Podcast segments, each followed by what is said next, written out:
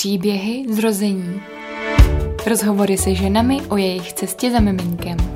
Tak uh, najednou vůbec člověk neví, na koho se obrátit, nevěděla jsem prostě, komu teda věřit, jak tu situaci vyřešit. Když si to dovolím dělat po svým a když se nenechám jakoby ovlivnit tou autoritou toho lékaře nebo té sestry, takže je to mnohem víc v pohodě.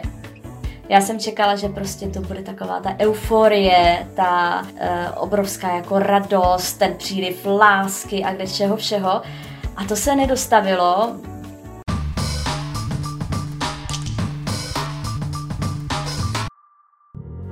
Vkládací plena, separační plena, svrchní kalhotky, all in two, all in one. Rozumíte tomu, co vám tu teď říkám? Já bych tomu ještě tak před rokem nerozuměla vůbec.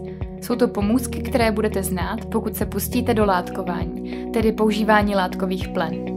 Bambulik, partner podcastu Příběhy zrození, je česká firma mimo jiné vyrábějící látkové pleny a u nich na webu bambulik.cz, píše se to s dvěma O, najdete veškerý přehled k látkování, videa, ale i třeba látkové poradkyně, které vám osobně i virtuálně rády s plenkami poradí. Pokud vás to zaujalo, určitě si poslechněte epizodu číslo 15, kde si povídám s Monikou Fiantovou o ekologické péči o miminko a látkování, anebo mrkněte na již zmiňovaný web.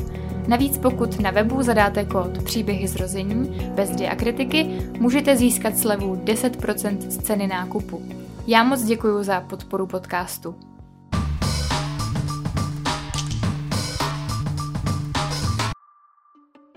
Vítejte u dalšího dílu podcastu Příběhy zrození. Moc bych si přála, aby vám příběhy dodali potřebnou sebedůvěru, aby vás podpořili na vaší cestě, ať už je jakákoliv. Aby vám pomohli se s vděčností ohlédnout i za vlastním porodem. A abyste se každá mohla vědomě rozhodnout a připravit na porod, jaký sama chcete prožít. Jestli se vám podcast líbí, staňte se i vy jeho součástí. Přijďte se s námi podělit o váš příběh. Můžete tak inspirovat ostatní ženy a třeba je povzbudit na cestě, která je teprve čeká. Jak se můžete do příběhů zapojit, najdete na webu příběhyzrození.cz. Těším se na vás. V dnešní epizodě si povídám s maminkou Vilíka Lucí Bregantovou.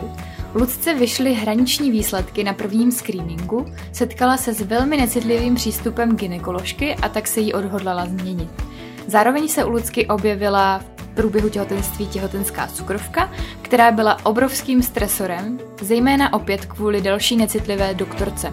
Do poslední chvíle si navíc Lucka nebyla jistá, jestli bude moct odjet rodit do vysněné porodnice.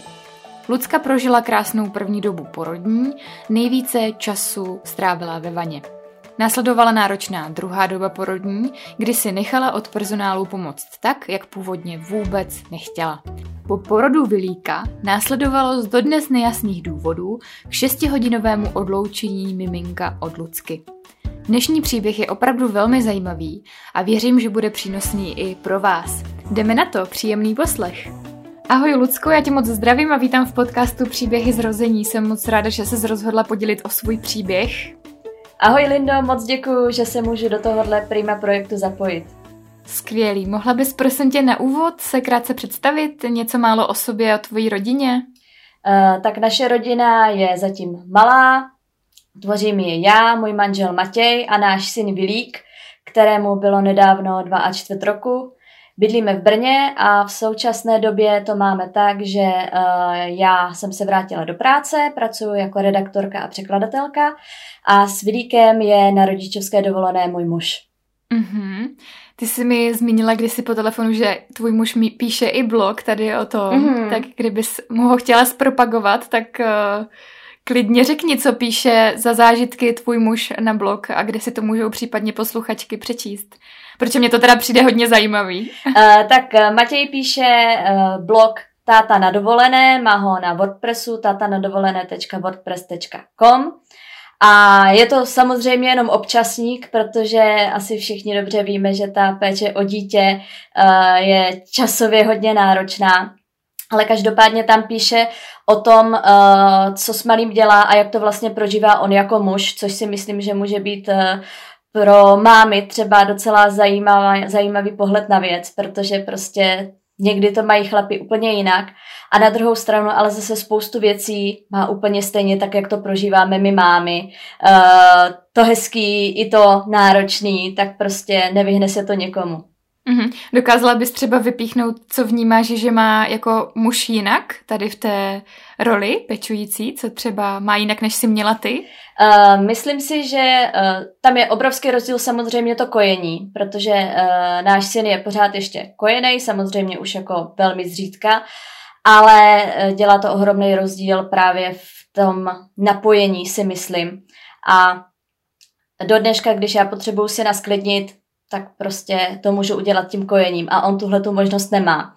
Takže je to pro něj vlastně velká výzva najít si jiný způsoby, jak se na to dítě napojit, eh, jak právě ho třeba sklidnit, jak ho přimět ke spolupráci, a, aniž by mohl použít tohleto. A cítím, že je tam i velký rozdíl vlastně v takové té sociální vyčleněnosti, jak někdy my máme cítíme, že najednou jsme prostě sami s tím dítětem doma a uh, je těžký si najít vlastně společnost, tak pro ně je to ještě o to těžší, protože tátové na rodičovské dovolené skoro nejsou. Takže v tomhle tom si myslím, že je to jako o hodně ještě náročnější. A teď právě, eh, že jsme v období dalšího lockdownu, dalšího stavu nouze, tak eh, není možnost ani navštěvovat žádný kroužky, nic takového. Takže prostě jsou to jenom oni dva. Takže to si myslím, že je náročný. Myslím si, že tohle je vlastně náročný i pro mámy, i vlastně pro nás všechny, jo, když budu mluvit za sebe, no, tady ta izolovanost. Tak jo, to, to je strašně zajímavý. Já doporučuji, abyste uh, určitě sledovali blog, protože to je úplně úžasný. Doufám, že třeba inspiruje další uh, táty v tom, uh, jak třeba víc o svoje děti pečovat, nebo jak být uh, prostě nápomocní v té rodině, pokud to třeba pro ty muže není taková samozřejmost. No ale pojďme se teda vrátit uh, k tvému příběhu zrození. Budeme se teda vracet dva roky a čtvrt zpátky. Pojďme se podívat úplně na začátek, jak to začalo. Plánovali jste miminko, nebo to bylo překvapení? Miminko jsme plánovali, my jsme se vlastně vzali po roce a půl známosti, protože jsme cítili, že prostě jo, to je ono, že my dva jsme pro sebe ti praví, chceme spolu být a chceme určitě zakládat rodinu. A tak to vlastně vyšlo tak, že jsme si teda po škole našli zaměstnání, vzali jsme se, sestěhovali jsme se uh, společně do bytu a začali jsme prostě tak jako vytvářet to rodinný hnízdečko a uh, chtěli jsme do rodiny přivítat dítě a povedlo se nám to až nečekaně rychle. Uh, vlastně oba dva jsme byli docela čerstvě zaměstnaní po té škole a já jsem si říkala, miminko chceme, nemá cenu jako s tím otálet a myslela jsem si, že to takže uh, z toho, co jsem slyšela, jak v příbězích zrození, tak i od uh, jiných maminek, vím, že to je vlastně hrozně krátká doba, i když samozřejmě, když to člověk prožívá, tak mu to tolik nepřijde. Ale zadařilo se nám, měli jsme z toho velkou radost, zjistili jsme to 1. ledna 2018, takže to byl úplně úžasný vstup do nového roku, že se naše rodina rozroste, že budeme mít miminko. Ale musím říct, že i když jsem jako to dítě moc chtěla, tak jsem do toho ze začátku přistupovala tak jako však já mám tu kariéru, tak uh, musím to nějak jako skloubit. Samozřejmě, jako s tím dítětem nemůžu být kdo ví jak dlouho doma, budeme to muset prostě nějak vymyslet, myslela jsem si, že tak rok, rok a půl budu doma, pak se vracím zpátky do práce. A teprve, jak jsem si vlastně začala zjišťovat, uh, jak to v praxi je, objevila jsem kontaktní rodičovství, Eh, důležitost kojení a tak dále, tak jsem postupně během těch měsíců zjišťovala, že to ne, že to tak nebude, eh, že ta moje původní vize, že jako budu prostě matka s rozjetou kariérou a nebudu kvůli tomu zastavovat, že to není to, co vlastně chci a to, co si myslím, že by bylo pro nás konkrétně správně. Uh, takže vlastně tam ze začátku byl takový pocit, že si musím vybrat. Musím si vybrat, jestli chci spíš se věnovat tomu miminku, a nebo jestli, jestli se budu dál věnovat kariéře, která pro mě byla a stále je důležitá.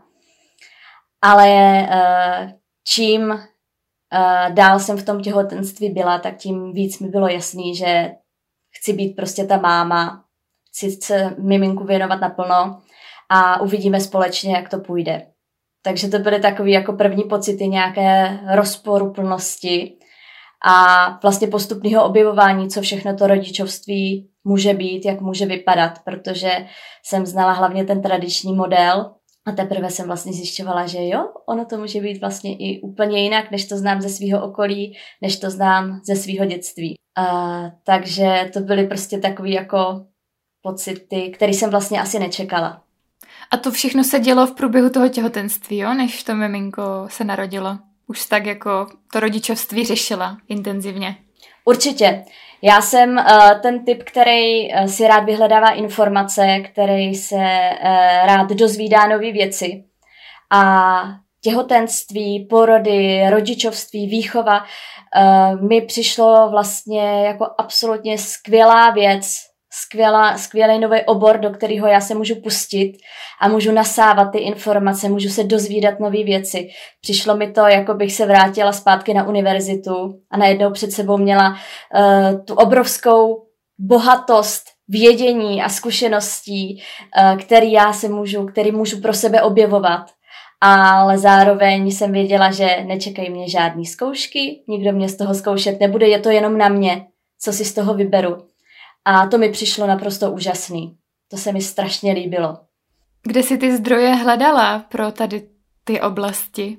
Aby si byla jistá, že jsou to třeba kvalitní zdroje? Eh, já jsem se eh, vlastně hned na začátku dozvěděla o eh, brněnském centru pro rodiče, které pořádá i předporodní kurzy. Už to taky bylo vlastně v příbězích zrození zmíněno, je to Majka Staňková a O té jsem už tak nějak na začátku věděla, ona má docela hezky udělané reklamy, takže jsem si říkala, OK, podívám se, co tam je, takže to byl vlastně můj první zdroj. A pak už se to postupně na sebe nabalovalo, eh, že třeba v předporodním kurzu jsme dostali nějaké doporučení na to, co si můžeme přečíst. Hodně jsem potom i pátrala na internetu, začala jsem objevovat blogy, kde mámy doporučovaly, odkud čerpají informace oni. Takže se to postupně tak nějak jako nabalilo na sebe. A myslím si, že když člověk eh, má zájem o to kontaktní rodičovství, takže právě uh, ve chvíli, kdy ho objeví, už není problém se dozvídat víc a víc. To samé vlastně, uh, řekněme, ty alternativnější náhledy na těhotenství a na porod. Myslím si, že je to takový jako jeden balíček, kde uh, jsou ty věci propojený. Mm-hmm. Kdybys nějak měla zhrnout, jaký jsi měla těhotenství, mimo jiné teda si zmínila, že se eh, musela srovnat s tím, že asi na chvíli půjde kariéra stranou, ale co se týče nějaké třeba pohody v těhotenství nebo nějakých komplikací, tak něco si tam měla? Měla.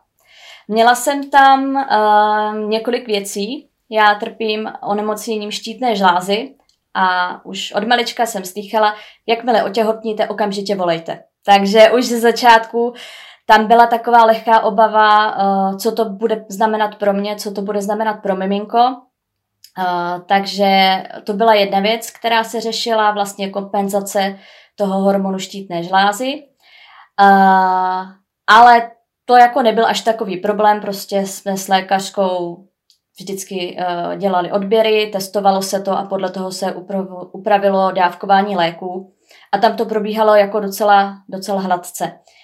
Uh, druhá věc, která mě potkala, tak uh, bylo při NT screeningu, to znamená ten první velký ultrazvuk a první velké testování někdy v 13. týdnu. Já jsem strašně váhala, jestli vůbec na ten NT screening jít, protože uh, tam člověk nedostane jistotu. Tam člověk vždycky dostane určitou pravděpodobnost e, nějakých vývojových vad. A já jsem v sobě měla v celku ujasněno, že pravděpodobnost by pro mě nebyla dostatečným důvodem k ukončení těhotenství. Takže jsem si říkala, proč já bych vlastně na ten test měla chodit, když stejně bych to těhotenství s nejvyšší pravděpodobností neukončovala a akorát bych se vlastně stresovala, když by něco nevyšlo dobře. Ale nakonec jsem se rozhodla, dobře, půjdu tam. To vyšetření proběhlo dobře a byla jsem vlastně nakonec moc ráda, že jsem tam šla, protože to bylo první větší seznámení s děťátkem. Byl tam se mnou můj manžel, teď jsme se na něj mohli eh, na děťátko podívat ze všech stran, ze všech úhlů. Šla jsem tam dokonce dvakrát, protože poprvé nějak, myslím, byl vyčuraný, takže mu na ultrazvuku nešli vidět všechny orgány, tak, jak by pan doktor potřeboval, takže jsme si tam zašli dvakrát, tak jsme se znova pokochali. Byl to krásný zážitek a pro mě to bylo vlastně jedno z prvních opravdu silných uvědomění, že jsem těhotná a že je to miminko tam se mnou a že prostě už se na něj můžeme opravdu těšit. A, takže jsem z toho měla radost. Čekala jsem na výsledky, zavolali mi výsledky, říkali, že všechno v pořádku, že akorát jeden hormon tam nevychází úplně ideálně, ale že jako dobrý, že to pak proběh, eh, proberu se svojí ginekoložkou.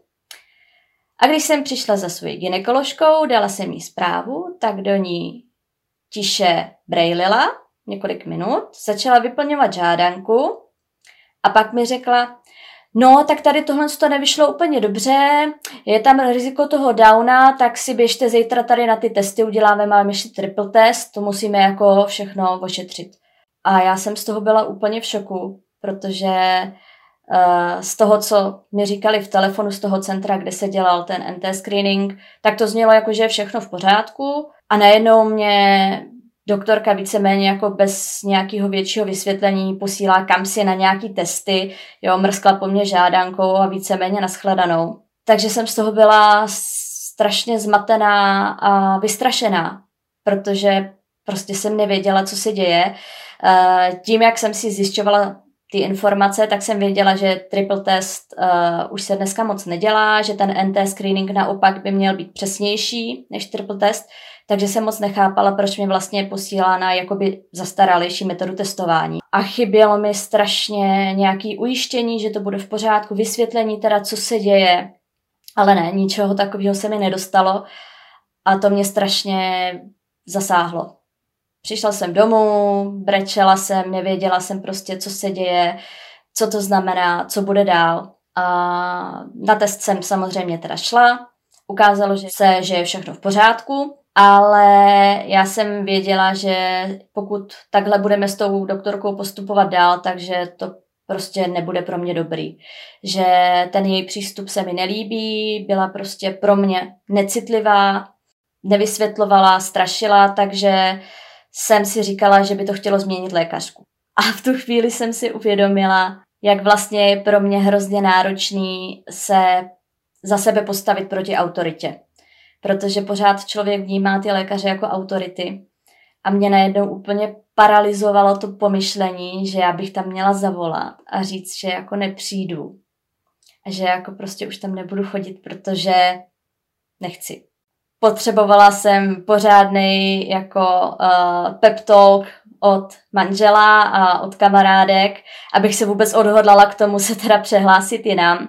Ale nakonec jsem se pochlapila, udělala jsem to a nová lékařka, která, ke které jsem se přihlásila, byla báječná. Chodím k ní samozřejmě do dneška a zpětně si říkám úplně, proč jsem váhala, čeho jsem se bála. Najednou, když to člověk vidí mm, s nějakým odstupem, tak vůbec nechápe, odkud ty pocity jako pramenily, kde se ten strach vzal.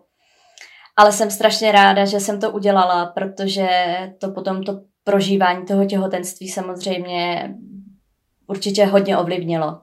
To, že jsem věděla, že té nové lékařce můžu věřit, že se mnou jednala s respektem, s citem, tak to, to prostě pro mě bylo hrozně důležitý. Promiň, dala si třeba té uh, původní ginekoložce někam nějaké hodnocení, aby prostě o tom věděli třeba jiný klientky? Nedala, ale je to proto, že ona vlastně, ona už byla hodně stará uh-huh. a ona nikde nebyla. Jasně, ne- nedohledatelný člověk. No, právě, abych ji zase jako vytvářela někde na známém lékaři profil, to, na to jsem se úplně necítila ale jinak, kdyby, kdyby tam byla, tak určitě bych ji jako ohodnotila, protože samozřejmě je dobrý, aby to ty ženy věděly. Já nechci říct, že je špatná, ocenila jsem zase, nebo zpětně oceňuju to, že teda byla pečlivá, nechala mě přetestovat, ale myslím si, že prostě pro vystrašenou prvorodičku tohle to může nadělat víc škody než užitku, takovýhle přístup. Já souhlasím, no. Takže je dobře, že jsi to udělala, že jsi to změnila. Jsem za to vděčná hrozně moc. A fakt jako, byl to vlastně pro mě první krok, eh, který postupně se rozrůstal a rozrůstal k tomu postav, postavit se za sebe. Mm. Takže tohle z toho bylo něco, čím to začalo. A jsem za to fakt ráda. A těhotenství pak pokračovalo pěkně, protože jsem se dostala do druhého trimestru, takže najednou přece jenom člověk fyzicky se začíná cítit, nebo já jsem se začala cítit uh, líp, bříško už rostlo, měla jsem pocit, že jsem nejkrásnější ženská na světě najednou, určitě to maminky taky znají. Začala jsem cítit už i takový ty pudy jako hnízdění, všechno doma připravovat na miminko a tak. Ale dozvěděla jsem se, že moje maminka se mnou měla těhotenskou cukrovku. A v druhém trimestru přichází samozřejmě čas na testování cukrovky. Takže se tam objevilo zase takový nějaký vykřičník. Tak jsem samozřejmě se na tu cukrovku nechala otestovat. Nebylo to nepříjemný, to bych docela uh, ráda zdůraznila, že samozřejmě každý to má úplně jinak, ale já jsem slyšela ze svého okolí jenom ty případy, kdy mě bylo strašně špatně, no já jsem to tam vyzvracela, hlavně ať pro tebe přijede manžel, já jsem se nemohla po tom testu jako málem zvednout, jak jsem byla zeslábla, tak jsem se toho trošku obávala, ale pro mě osobně to vůbec nebylo nepříjemné, všechno jsem to zvládla úplně v pohodě. Uh, akorát ty výsledky potom nebyly úplně nejkrásnější. Uh, dozvěděla jsem se, že tam mám ten poslední výsledek hraniční a že by bylo dobrý zajít na diabetologii. Takže jsem samozřejmě šla na diabetologii, kde si mě vzala do péče jedna mladá lékařka a dostalo se mi poučení o tom, že uh, stačí dodržovat racionální stravu a že to prostě lidově řečeno nežrat sladký a že by to snad mohlo zafungovat, že bychom to mohli korigovat dietou. Takže jsem si z toho nedělala žádnou velkou hlavu. Nicméně uh, na další prohlídce, když jsem ukazovala výsledky, tak už to nevypadalo tak růžově, ale pořád ještě, že to tou dietou zvládneme. Protože jsi se měřila průběžně, hádám, tím glukometrem. Ano, měřila, přesně tak, to jsem zapomněla říct. Uh, dostala jsem glukometr, to znamená, že člověk se třeba obden, obden, ob dva dny uh, měří, a podle těch výsledků se potom zjišťuje, jestli stačí samotná dieta, anebo jestli je potřeba uh, inzulin. A ty výsledky se časem začaly trošku zhoršovat. Paní doktorka přišla s tím, že teda to je špatný a že musíme na inzulín.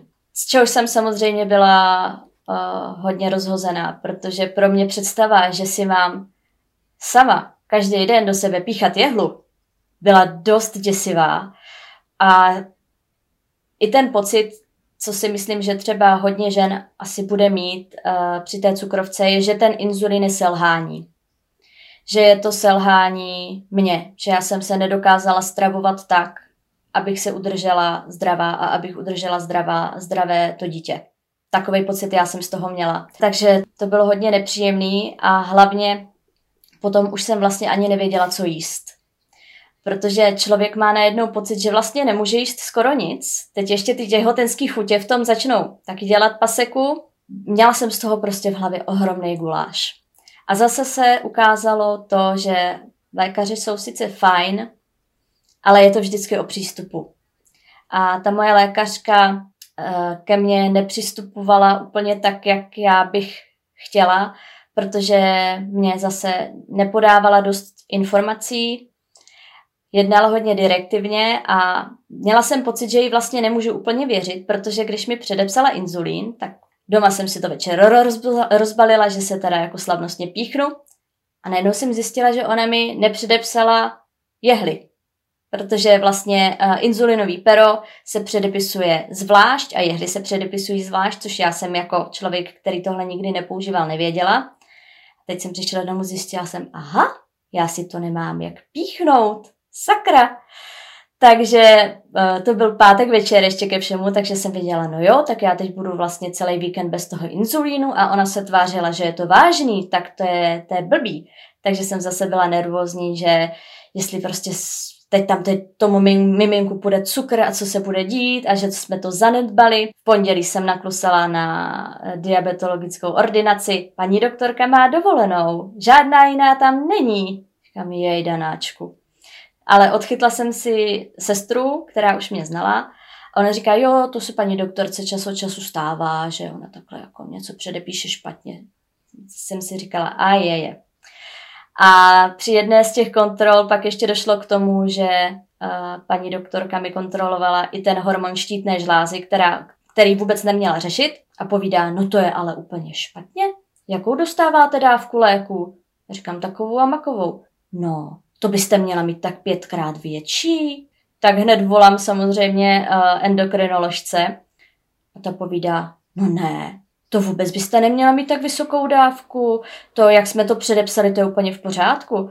A teď najednou je člověk mezi těma dvěma odbornicama, která každá prostě to vidí úplně jinak. A teď si říkám, tak si mám jako já vybrat, komu budu věřit, nebo prostě se to paní endokrinoložka na univerzitě ABC naučila takhle a paní diabetoložka na univerzitě XYZ se to naučila jako jinak, mm. nebo co to má jako být. A najednou prostě člověk vůbec neví. Plácá se v tom a, a tím, že někteří ti lékaři prostě se nebaví, nechtějí se bavit, nechtějí podávat ty informace, tak uh, najednou vůbec člověk neví, na koho se obrátit, nevěděla jsem prostě, komu teda věřit, jak tu situaci vyřešit, nakolik to ohrožuje mě, nakolik to ohrožuje to miminko. Takže to bylo hodně nepříjemný. Tam je právě potřeba vzít v potaz ten aspekt, že prostě člověk nese v sobě to dítě, jo? že jako najednou nemá zodpovědnost jenom sám za sebe a o to je to takový celý, chápu, jako vlastně víc stresující no, při takovéhle situaci. Přesně tak a prostě já jsem byla vždycky naučená lékařům věřit, jsou to odborníci a najednou jsem zjistila, že ti odborníci si absolutně neschodnou a co si o tom teda pak mám myslet a na kolik jim teda vlastně můžu věřit. Takže to pro mě bylo vlastně hodně těžký setkání s tím, že ani odborník nemusí mít vždycky pravdu a že ta zodpovědnost je prostě jenom na mě. Mm-hmm. Že oni můžou mi něco předepsat, oni mi můžou poradit, já můžu ty jejich rady následovat slepě nebo po nějaké úvaze, nebo je nemusím následovat vůbec, ale nakonec to budu prostě já, kdo se musí rozhodnout a kdo za to potom ponese zodpovědnost. Takže to byla docela jako... Škola.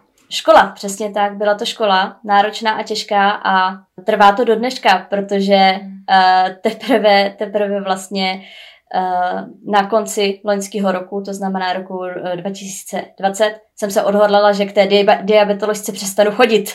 Mm-hmm.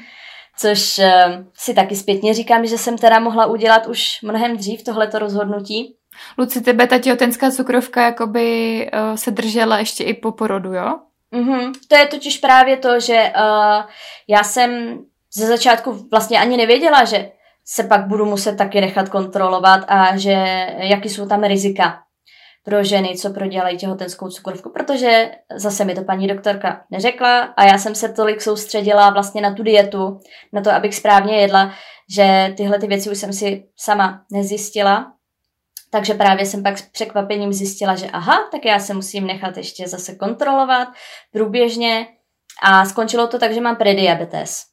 To znamená vlastně uh, stádium předcházející cukrovce druhého typu. Takže na diabetologii jsem teď kontrolovaná tak jednou za půl roku, musím si hlídat, co jím a musím to hlídat i u syna, protože potom, co jsem já prodělala těhotenskou cukrovku, tak on má vyšší pravděpodobnost, že by taky mohl mít potom během života cukrovku druhého typu. Takže z toho, co jsem si myslela, že je prostě věc spojená čistě jenom s těhotenstvím, která se mě už dál nebude týkat, tak jsem postupně zjistila, že se mě to sakra týká. Není to tak a že uh, osladit si život uh, bude fráze, kterou začnu dost nesnášet. Jak jste teda vyřešila v tom těhotenství tady ten rozpor lékařů? Jak se rozhodla? Nebo jak jste to vyřešila? Rozhodla jsem se tak, že jsem v, ve věcech endokrinologie poslouchala endokrinoložku, ke které jsem měla i větší důvěru a ve věcech diabetologie jsem poslouchala diabetoložku. Prostě každá má svoji specializaci. Přišlo mi to jako takový nejrozumnější řešení. A zpětně si myslím, že to tak bylo asi v pořádku, protože uh, jsem neměla potom s tou endokrinologií, s tou štítnou žlázou nějak, nějakou komplikaci, takže zřejmě ta substituce byla dostačující. A tom, v té těhotenské cukrovce, tak jsem si prostě pak píchala inzulín, podle toho, jak mi to paní doktorka předepsala. Dávky jsme začali potom zvyšovat, protože to se taky často stává, že vlastně ta cukrovka se během těhotenství zhoršuje. Takže právě proto vlastně ze začátku to vypadalo, že bude stačit uh, dieta, pak dieta nestačila a pak jsme začali navyšovat dávky inzulínu. No a přišlo třetí překvapení. A to, že ve své vysněné porodnici ve Vyškově, která je malá, taková rodina, Taková alternativnější, že? Přesně tak, přesně tak. Jsou otevření uh, těm alternativním metodám a přístupům. Tak mi při první kontrole, kdy už jsem teda jela na monitor před porodem k ním, tak mi řekli, že no, ale vyberete inzulín, to k nám nemůžete přijet rodit. A to už jsem myslela, že prostě si sednu na, na hromádku a budu tam prostě brečet a, protože to byla věc, se kterou jsem absolutně nepočítala a zase, kterou mi nikdo neřekl. Nikdo mi neřekl, a když máte těhotenskou cukrovku, tak můžete rodit třeba jenom v těch a těch typech porodnic, protože něco. Takže mě to zastihlo absolutně nepřipravenou. Nicméně už poučená z předchozích situací jsem se aspoň začala doptávat. A proč? A opravdu je to tak vážné, jak tvrdíte? A najednou mi řekli, no tak se ještě zeptejte tady. Zeptejte se třeba téhleté doktorky. A doktorka, že se zeptá primáře.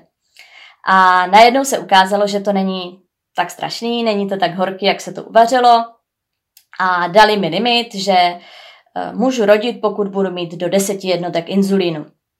Což jsem před porodem přesně měla, takže potom, když už došlo na věc, tak samozřejmě voláme do porodnice. No, prosím vás, tady paní rodí a má 10 jednotek inzulínu, může k vám přijet? No, já nevím, asi, možná tak přijďte. Takže uh, to bylo hodně zajímavé, ale všechno dopadlo dobře.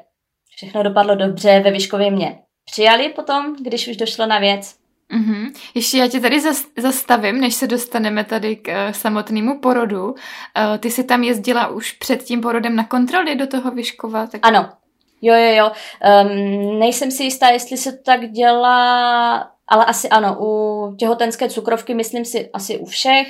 Uh, měsíc před porodem už se začíná jezdit na monitory do porodnice, že už ginekoložka odešle pacientku, nebo aspoň u mě to tak bylo, mě to tak paní doktorka říkala, že s tou těhotenskou cukrovkou už bych měla začít jezdit na, motory do, na monitory do porodnice vybrané předem. Měla jsi nějaký deadline od porodnice, do kdy musíš porodit? Uh, od porodnice jsem úplně deadline neměla, ale samozřejmě s tou těhotenskou cukrovkou uh, mi říkali, jak doktorka, tak i tam, že by bylo dobrý porodit v termínu. Mm-hmm, takže 40 plus 0. No, přesně tak. Uh, ale naštěstí tam uh, mě paní doktorka už asi dva měsíce před porodem tak jako říkala, no u vás to vypadá jako, že asi porodíte o něco dřív, tady to vypadá všechno připraveně a tak dále.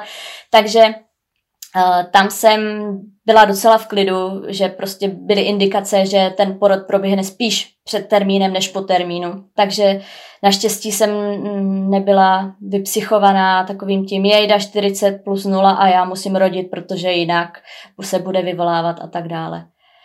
Takže tam jako ne, nebylo to vyloženě taková ta podmínka té porodnice, to, to ne, tak daleko jsme nedošli. Ale ano, věděla jsem, že by to mohlo být problém, kdybych přenášela. Tak se pojďme podívat, kdy jsi začala rodit. Začala jsem rodit úplně přesně tehdy, kdy jsme se s miminkem domluvili. Což uh, vzhledem k tomu, jak jinak jsem k tomu porodu přistupovala spíš tak jako klinicky, právě kvůli těm zdravotním komplikacím, tak tohle to bylo něco úplně z jiného světa, že jsem si jeden den tak říkala, no, a v sobotu to ještě se přijdou podívat naši a v neděli bude ten úplněk a bude to te- týden před tím termínem, tak to už bys mohl, ne? Miminko koplo nožičkou, zcela jasně a nespochybnitelně. Tak říkám, tak fajn. A opravdu byla neděle na konci srpna, bylo toto strašlivě, strašlivě horký léto 2018. Takže se samozřejmě už jsem fakt jako se docela těšila, až eh, nebudu mít oteklý kotníky a to velký břicho a všechno. A byl úplněk v tu neděli a už tak někdy během odpoledne, kolem čtvrté hodiny jsem cítila, že se něco děje a byla jsem samozřejmě naučená z předporodního kurzu. Má tady pocit, že už začínáte rodit, dejte si horkou vanu. Takže jsem si dala horkou vanu. Jak jsi mohla v takovém horku? no, člověk prostě musí přinášet oběti. Udělá cokoliv. Přesně tak. Jasně. A hlavně já jsem totiž neměla nikdy žádný poslíčky. Neměla jsem vlastně nikdy poslíčky, neměla jsem uh, bolesti v tříslech a podobně, takové věci, co třeba kamarádky hodně zmiňovaly, tak nic z toho já jsem vlastně uh, nepocitovala. Takže mně přišlo, že teda když už něco cítím, takže to asi bude muset být ono. Ale člověk si to, že jo, chce potvrdit, takže jsem se naložila do té vany. Dala jsem si vanu, bylo to fajn, a měl, ale měla jsem pocit, že se nic nerozjelo.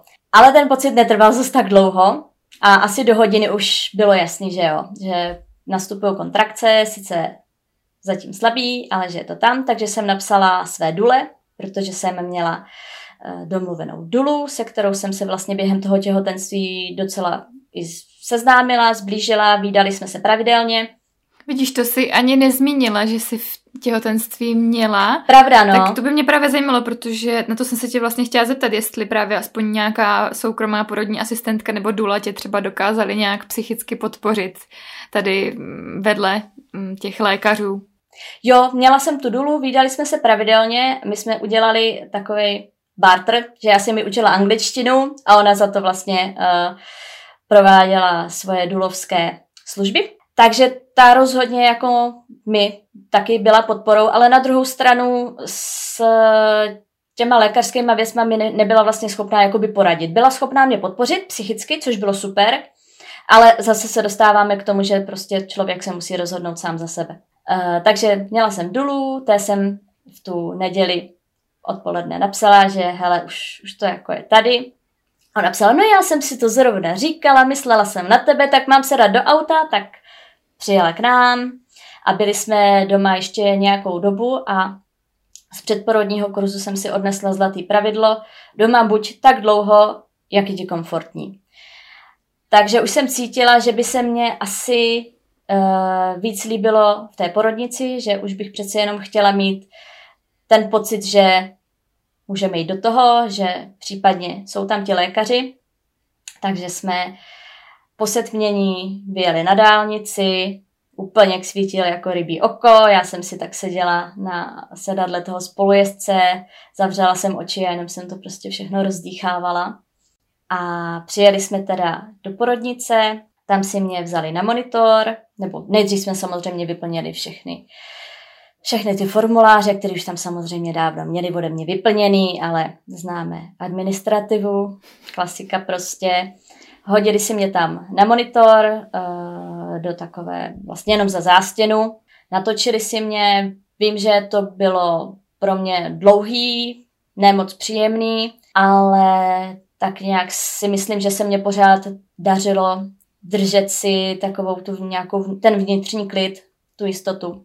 A jakmile mě sundali z monitoru, tak mě ukázali, kam mám jít na porodní sál. Teď koukám, je, oni tady mají vanu, což jsem si přála, ale věděla jsem, že to je prostě o štěstí, jestli na člověka zrovna vyjde ten správný sál. Vyšel, takže zase poučena z předporodního kurzu, nečekejte, že, že vám tam někdo prostě udělá prostředíčko, jaký vy chcete, udělejte si ho sami. Takže jsem hned začala napouštět vanu, zhasla jsem všude, naložila jsem se a musím říct, že ta první doba porodní vlastně pro mě byla teď zpětně hrozně fajn. Že jsem teda byla v té vaně, v té teplé vodě, měla jsem tam tu dulu, která mě podporovala a která měla spoustu vyloženě praktických vychytávek, což je úplně úžasný. A že třeba v té vaně ona měla divný tvar, nemohla jsem se tam pořádně opřít a ona sebou měla šátek, který mi tam uvázala zamadla, já jsem se opřela do šátku a měla jsem pohodlí. Jak už jsem měla velký břicho, tak mi trčelo z vody. Ona sebou měla hrneček a dala manželovi úkol, polévej bříško hrnečkem, vodou z hrnečku.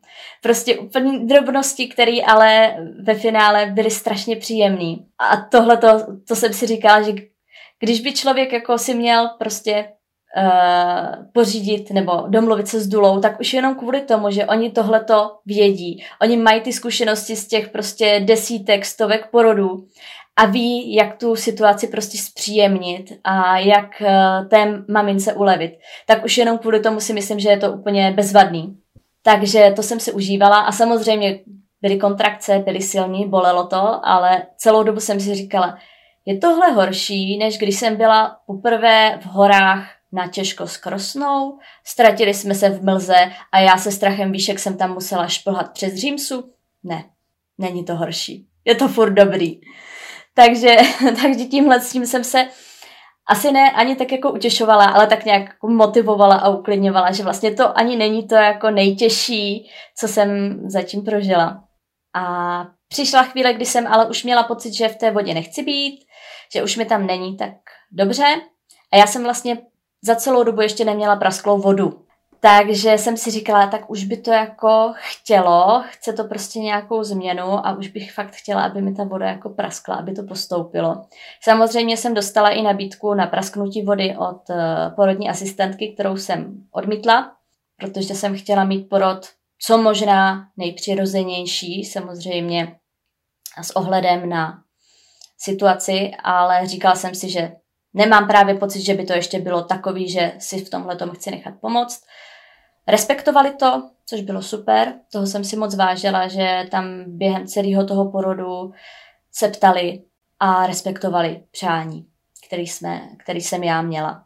Uh, takže jsem prostě měla ale pocit, že už, už by to jako chtělo, už mě to bylo dlouhý. Po nějaké době, co jsem byla už z vany venku, tak teda voda praskla. Pak jsem zase měla pocit, že to asi nikdy téct nepřestane.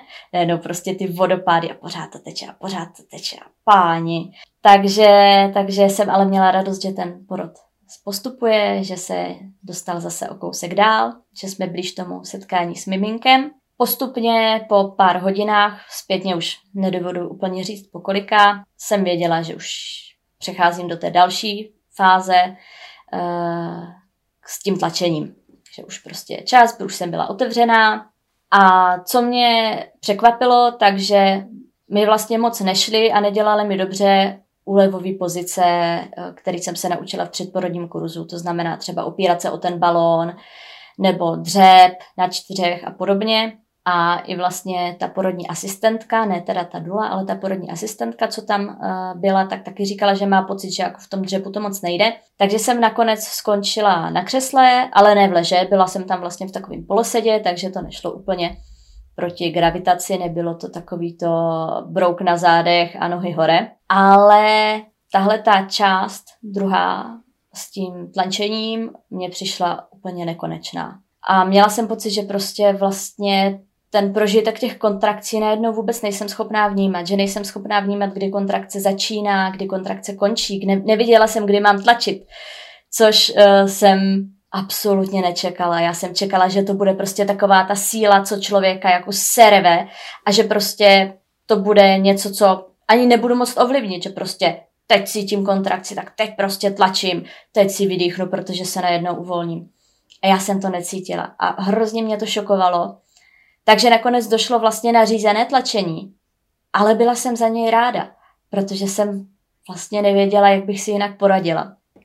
Takže to pro mě bylo velký překvapení. A každopádně ale i tak to šlo strašně, strašně pomalu. Začínala jsem už být vysílená, takže nakonec jsem uh, si nechala dát oxytocin, aby se to tak jako trošičku povzbudilo, protože jsem prostě si myslela, že ne, že bych to nezvládla, ale že už je to prostě dlouhý a že mi v tom není dobře, asi spíš kvůli tomu miminku, že jsem měla pocit, že už chudák tam prostě musí, nevím co dělat, nevím jak se cítit a že by bylo fajn prostě tomu pomoct, takže jsem si nechala dát oxytocin, který postupně začal působit a už se to začalo trošičku víc hýbat a pak mi nabídli nástřih, který jsem původně taky nechtěla. A uvedli to tím, že by to mohlo ten porod urychlit. A na to jsem slyšela, protože jsem opravdu měla pocit zase, že se to nehýbe a že by se to hýbat mělo. Mm-hmm. To teda vůbec nechápu, jako samozřejmě nejsem odborník, jo, jak může na, na střihnutí urychlit porod, jakože to mě překvapuje. no, taky úplně nevím. A nicméně myslím si, že už to totiž bylo v té části, kdy už bylo dítě hodně dole v těch porodních cestách mm-hmm. a že už uh, se zjistilo, že je tam trošičku šejdrem. Jo, takhle. Mm-hmm. Takže právě, že ten nástřih by tomu asi mohl maličko pomoct. Já doufám, že to teď už jo, je to nějaká doba od toho porodu, že jsem to nějak nepopletla, ale myslím si, že právě tohle to byl ten důvod, že už se vědělo, že to dítě v těch porodních cestách je prostě trošičku jakoby na šikmo mm-hmm. a kvůli tomu, že to tak trvá, kvůli tomu to postupuje uh, pomaleji a že ten nástřih by tady tomu mohl pomoct. Takže jsem řekla, dobře, jo, uděláme to, nechala jsem se nastřihnout. Můj manžel potom říkal, že ten zvuk bylo to nejhorší, co v životě slyšel, toho nástřihu. Ale musím říct, že já sama vůbec prostě, že jo, mě prostě uh, znecitlivěli, nic se necítila a jelo se dál. Takže mám pocit, že ten nástřih pomohl a šli jsme už pomalu do finále a Dula mi řekla, že už je vidět hlavička a zeptala se, jestli si chci sáhnout. A já do dneška lituju, že jsem si nesáhla. Ale mám pocit, že zase už tím, že byla tam už lékařka, byla tam dětská sestra připravená, byla jsem potom oxytocinu, byla jsem po nástřihu, že už jsem se tak nějak jako odpojila od toho intenzivnějšího prožitku sama v sobě a že tam možná hrál nějakou roli asi i stud, což zase zní trošku divně, když to člověk jako si říká zpětně. Ale nesáhla jsem si na hlavičku a říkám, mrzí mě to do, do dneška. Nicméně potom už uh, rychle uh, na pár zatlačení bylo miminko venku a já jsem ho dostala do náruče a byla jsem strašně ráda, že se to povedlo. Ale zase se tam objevil a to jsem cítila už asi tehdy nějaký ten stud, což jsem taky vůbec nečekala. Já jsem čekala, že prostě to bude taková ta euforie, ta uh, obrovská jako radost, ten příliv lásky a kde čeho všeho. A to se nedostavilo, dost možná i kvůli tomu podání umělého oxytocinu, to uh, jsem věděla, četla jsem, že to může prostě tenhle prožitek ovlivnit. A možná kvůli prostě spoustě dalších věcí. A byla jsem spíš taková nesmělá k tomu miminku, že aha, tak to seš ty, páni. Tak uh, jsem ho měla chvilku u sebe, ale plně se potom sestrám nezdál, nebo sestře dětské se nezdál, takže si ho na chvilku nějak vzala k sobě, ale pak mi ho ještě zase na chvíli dala, tak jsem si užívala ještě chvilku s ním, ale pak zase sestra přišla s tím, že se jí nezdá a že si to nevezme na triko ho tam nechat. Což jsem zase plně jako nečekala. V tu chvíli uh, přišla na, mi na pomoc Dula, která začala tak jako vyjednávat, že a ona říkala sestra nějak, že je studený. A tak Dula říkala, jestli třeba bychom mohli nahřát jako polštářek s pecičkama, že by, že jako bychom ho tím trošku zahřáli, aby mohl zůstat u mě. Což je zase další věc, kterou, která prostě člověka nenapadne vzít si k porodu ohřívací polštářek do mikrovlnky. Wow. A nicméně sestra řekla, že ne, že ať se nezlobíme, že si to na triku nevezme, že ho převeze na novorozenecký a tam ho ještě dají na tu nahřívací dečku. Takže jsem se nehádala, protože prostě, co já vím, jo, jako prvorodička obzvlášť, takže si malýho odvezli a aspoň jsme se dohodli, že tam s ním půjde manžel. Takže já jsem zůstala na sále. Ještě mezi tím někdy proběhl porod placenty, který byl teda vyvolaný, ale s tím jsem byla OK. Jakože ti přidali oxytocin? Nebo jak vyvolaný? Uh, já si myslím, že mě něco píchli. Myslím si, že mě píchli, že už to nebylo přidávání oxytocinu, ale to teda už z paměti nevydoluju, ale každopádně to bylo něco, co mně přišlo, že vlastně docela jedno, placentu jsem si nechávat nechtěla, takže to jsem neřešila, takže to ně, někdy mezi tím proběhlo.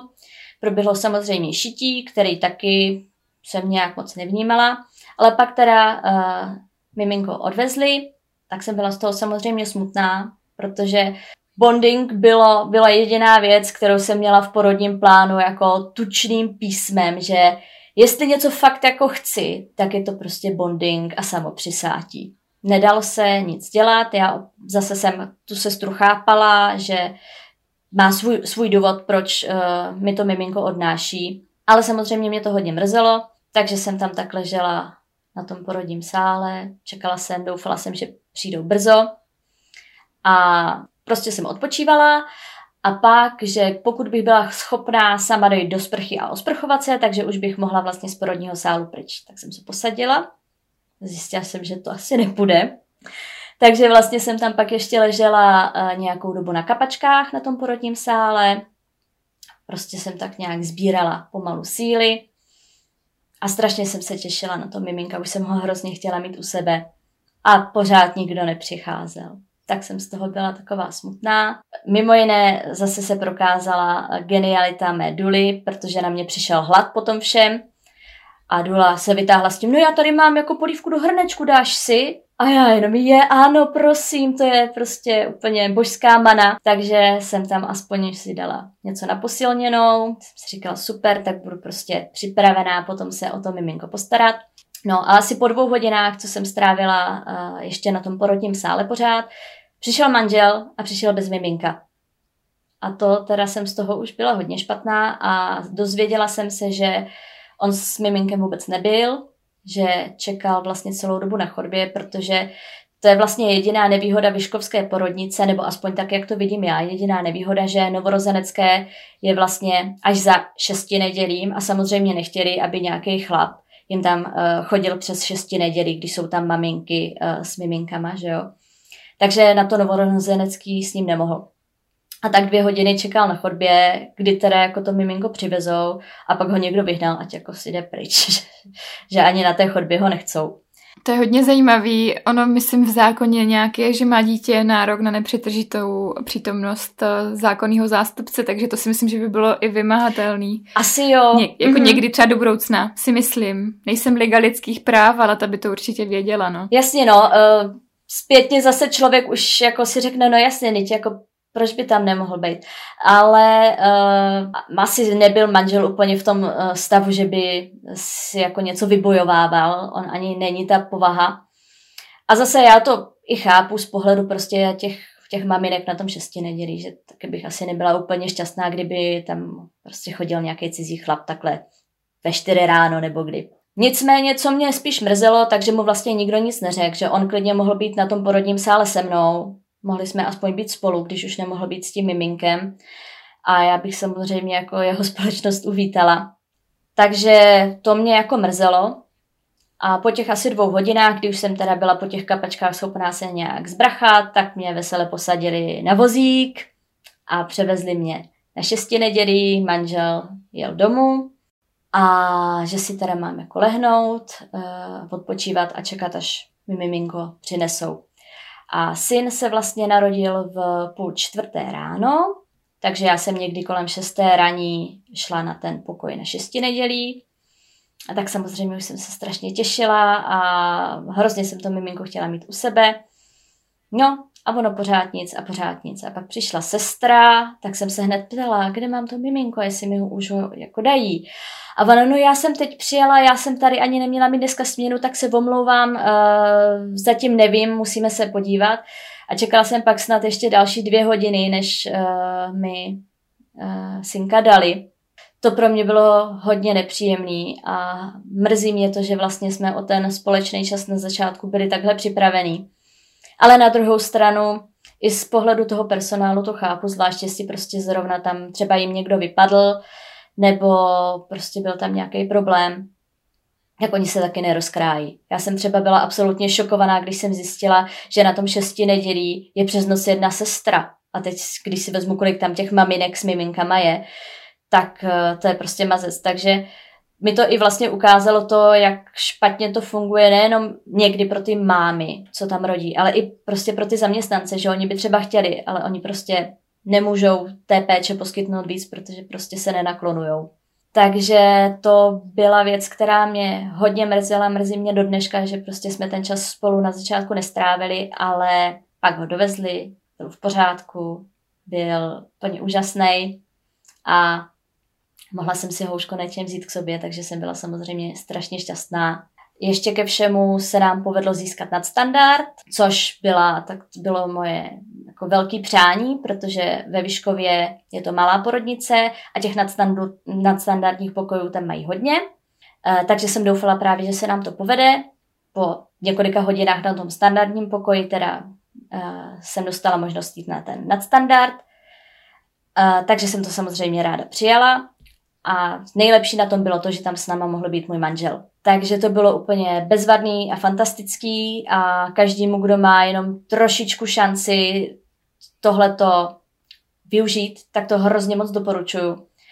Protože to, že vlastně můj muž strávil se svým synem ty první dny života, je fantastický a myslím si, že pro ten jejich vztah to hodně udělalo. Že tam prostě od začátku byl, od začátku se staral, on hned prostě přebaloval, nosil ho, měli spoustu kontaktů kůže na kůži. A myslím si, že opravdu to ten jejich vztah strašně posilnilo. A zároveň i pro mě to byla obrovská pomoc, protože ač jsem za sebou neměla nějaký extra náročný porod, nebyla jsem po císaři, tak pořád prostě už jenom to někdy se zvednout z té postele bylo docela jako náročný. Hmm, člověk je nateklej a přesně tak. bolí to, že no, všechno bolí. Teď ještě já jsem ztratila hodně krve, takže jsem byla i hodně oslabená. Vlastně první den jsem dostala i transfuzi krve, potom na tom pokoji na šesti nedělí. Takže mít tam kruce někoho bylo skvělý. A to, že to právě splnilo i tu funkci, že se zblížili táta a syn, tak to samozřejmě je úplně fantastický. Takže to jsem byla strašně ráda. Pak jsem byla taky ráda, když jsme už z porodnice mohli odjet, protože ať jsme byli na nadstandardu, takže jsme měli mnohem větší klid než maminky na těch sdílených pokojích. I právě z těch důvodů, že toho personálu tam není tolik, kolik by asi Eh, bylo potřeba, tak prostě to nebylo úplně příjemný. Člověku tam vtrhnou ráno píchat injekci, pak tam přijde uklízečka, pak se dvě hodiny čeká na vizitu, pak se další prostě hodinu čeká, až přijde zkontrolovat pediatr. Mezitím tam chodí sanitářky, jo, prostě člověk tam nemá chvilku klidu, neustále má pocit, že ho někdo pozoruje a hodnotí, nebo aspoň já jsem to tak měla. A to jsem ještě pak zjistila, jak vlastně v tom Vyškově jsou strašně vstřícní a takový jako pokrokový, že třeba nechtěli, abych miminko po každém kojení vážila. To tam ne, se nedělá. A pak jsem zjistila, že v jiných brněnských porodnicích je to standard, že tam prostě chtějí vyplňovat tabulky po každém kojení, což mi přijde úplně šílený, protože člověk je jako rád, když se mu vůbec povede se nějak rozkojit. A na to pak ještě stresovat s tímhletím. Takže to jako samozřejmě bylo fajn, že jsem to dělat nemusela, ale i přesto to prostě nebylo příjemný. Samozřejmě některé ty sestry na šesti nedělí byly příjemnější, vstřícnější, některé úplně ne. Podpora kojení, ať jsem měla hodně nastudovaný, tak taky úplně tam nebyla e, nápomocná. A zase to pro mě byla ale velká škola v tom, že když to pustím, když si to dovolím dělat po svým a když se nenechám jakoby ovlivnit tou autoritou toho lékaře nebo té sestry, takže je to mnohem víc v pohodě a že je to vlastně prospěšný pro všechny. Protože jsem měla problém se rozkojit, Vilík hodně pohubnul po porodě, ono je to samozřejmě přirozený, že to dítě ztratí něco málo na váze od té porodní váhy, ale pan doktor pediatr to označil za téměř kritický úbytek, takže to člověka samozřejmě vystraší, no a teď začalo kolečko, tak budeme dávat příkrmy, nebo to ještě zkusíme, budeme odsávat, nebo budeme dávat Nutrilon. A chtěli právě dělat i to vážení a člověk je z toho najednou ve stresu a je to vlastně další překážka k tomu rozkojení. Nebo aspoň mě to tak přišlo, že prostě mě to nepomáhá, ba naopak. Prostě jsem z toho vystresovaná a jde to hůř. A tak jsem se rozhodla, že no jo, ale když vlastně jako nutí mě, nebo musím podle zákona to takhle dělat? No nemusím. Pomůže mě spíš, když si s ním lehnu kůže na kůži a prostě to budeme zkoušet? No asi jo, tak já to tak teda udělám. A pomohlo to. Rozkojila jsem se díky tomu, že jsem prostě pustila tady tenhle ten tlak, že to musí nějak být, že prostě musíme podávat příkrmy, že musíme vážit a najednou to šlo. A rozkojila jsi se už v té porodnici nebo pak až doma? Už v porodnici. Už v porodnici, já jsem tam nakonec totiž byla pět dní, eh, právě kvůli tomu úbytku eh, váhy vylíka, ale ten uh, čtvrtý den už jsem se rozkojila hezky, bylo to právě potom, co jsem se rozhodla, že to prostě zkusíme tak nějak po svým a přirozeně. Pomohlo to, rozkojila jsem se pěkně a uh, pátý den dopoledne už uh, paní doktorka říkala, no ten krásně nabírá, to je výborný, tak už jako můžete jet domů, to už jako půjde. Tak jsem z toho měla ohromnou radost, že se to povedlo a že to kojení se podařilo uh, úspěšně zahájit už v té porodnici, protože to byl jeden z mých velkých strachů, že bych se náhodou nerozkojila a že by se mi to nemohlo povést vůbec. Ani ne tak kvůli tomu, co všechno to kojení pro to dítě znamená, to samozřejmě má spoustu benefitů, ale spíš z té praktické stránky nedovedla jsem si představit, že prostě xkrát denně budu sterilizovat lahvičky a míchat tam prostě nějaký umělý mlíko a hrozně se mi do toho nechtělo. Takže jsem měla velkou radost, že se to povedlo, že to dělat nemusíme. Ačkoliv i kdyby na to došlo, tak by se to mhm, prostě mhm. zvládlo. To jako. A myslím si, že uh, ač kojení prostě má spoustu benefitů, je to super věc, tak uh, že to není něco, na čem stojí svět. Prostě když žena nekojí, tak to ještě neznamená, že uh, je špatná máma nebo cokoliv takového. Takže nebylo to pro mě jakože úplně nějaký obrovský strašák, ale prostě jsem byla fakt ráda, že se to povedlo. A od té doby už šlo kojení úplně skvěle, perfektně a si nakojím doteď. Dokážeš třeba říct, eh, jak tě tady ta zkušenost eh, změnila, jestli a jak?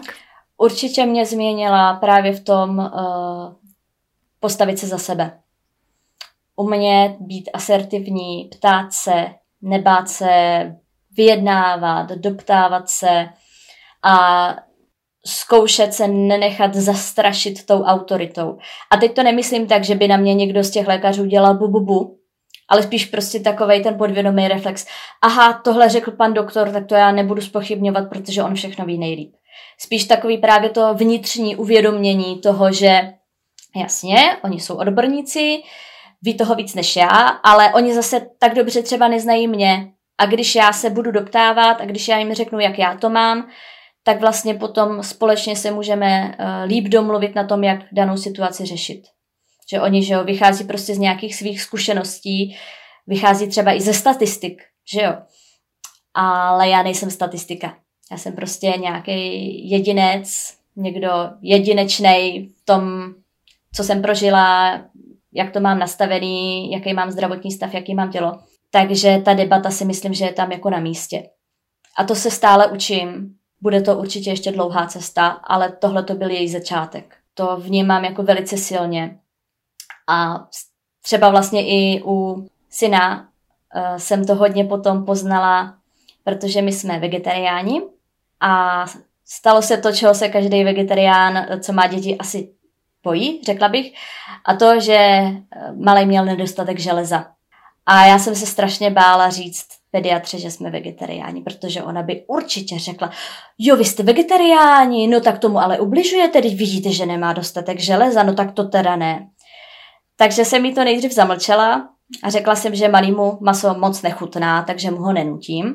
A tak mu předepsala doplněk, doplňovali jsme, šli jsme na další kontrolu a tak tam jsem se teda hecla a když se ptala, co malej a maso, tak říkám, no víte, já se omlouvám, že jsem vám to neřekla dřív, my jsme vegetariáni, takže on maso nejí. A překvapivě paní doktorka řekla, aha, jo, dobře, a tak doplňujete to nějak, nebo jak to má? Říkám, jo, jasně, prostě máme pestrou stravu, manžel chodí darovat krev, takže mu dělají často testy, takže víme, že on jako s tou stravou je v pořádku, že má všeho dost a syní stejnou stravu, takže předpokládáme, že by měl mít taky všeho dost. A doktorka řekla, jo, tak fajn. A já jsem si v tu chvíli uvědomila, že prostě absolutně nemá smysl lhát nebo zamlčovat nebo se bát, protože jo, někomu to neprospěje a ten iracionální strach z toho, že mě jako vyhubuje, prostě úplná hloupost. Ale člověk si to musí odžít, musí si tím asi projít, protože když si to jenom řekneme, tak to všichni víme, že jsou to hlouposti, ale potom umět to v těch situacích eh, použít a věřit tomu, že jako teď dělám správnou věc, je něco úplně jiného. Ono to mateřství nebo těhotenství a pak to mateřství a rodičovství je fakt taková jako cesta osobního rozvoje.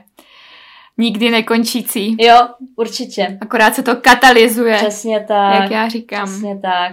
A myslím si, že člověk si vždycky řekne, no, tak jako, jak bude miminko, to bude nejtěžší a pak už prostě to půjde samo. Tak člověk zjišťuje, že vždycky je na čem pracovat. A je to krásný, že ty děti opravdu jsou jako zrcadla a ukazují nám ty místa, který si můžeme potom opečovat, eh, kde můžeme prostě na sobě zapracovat. Je to hrozně hezký potom vidět, že vlastně rosteme spolu.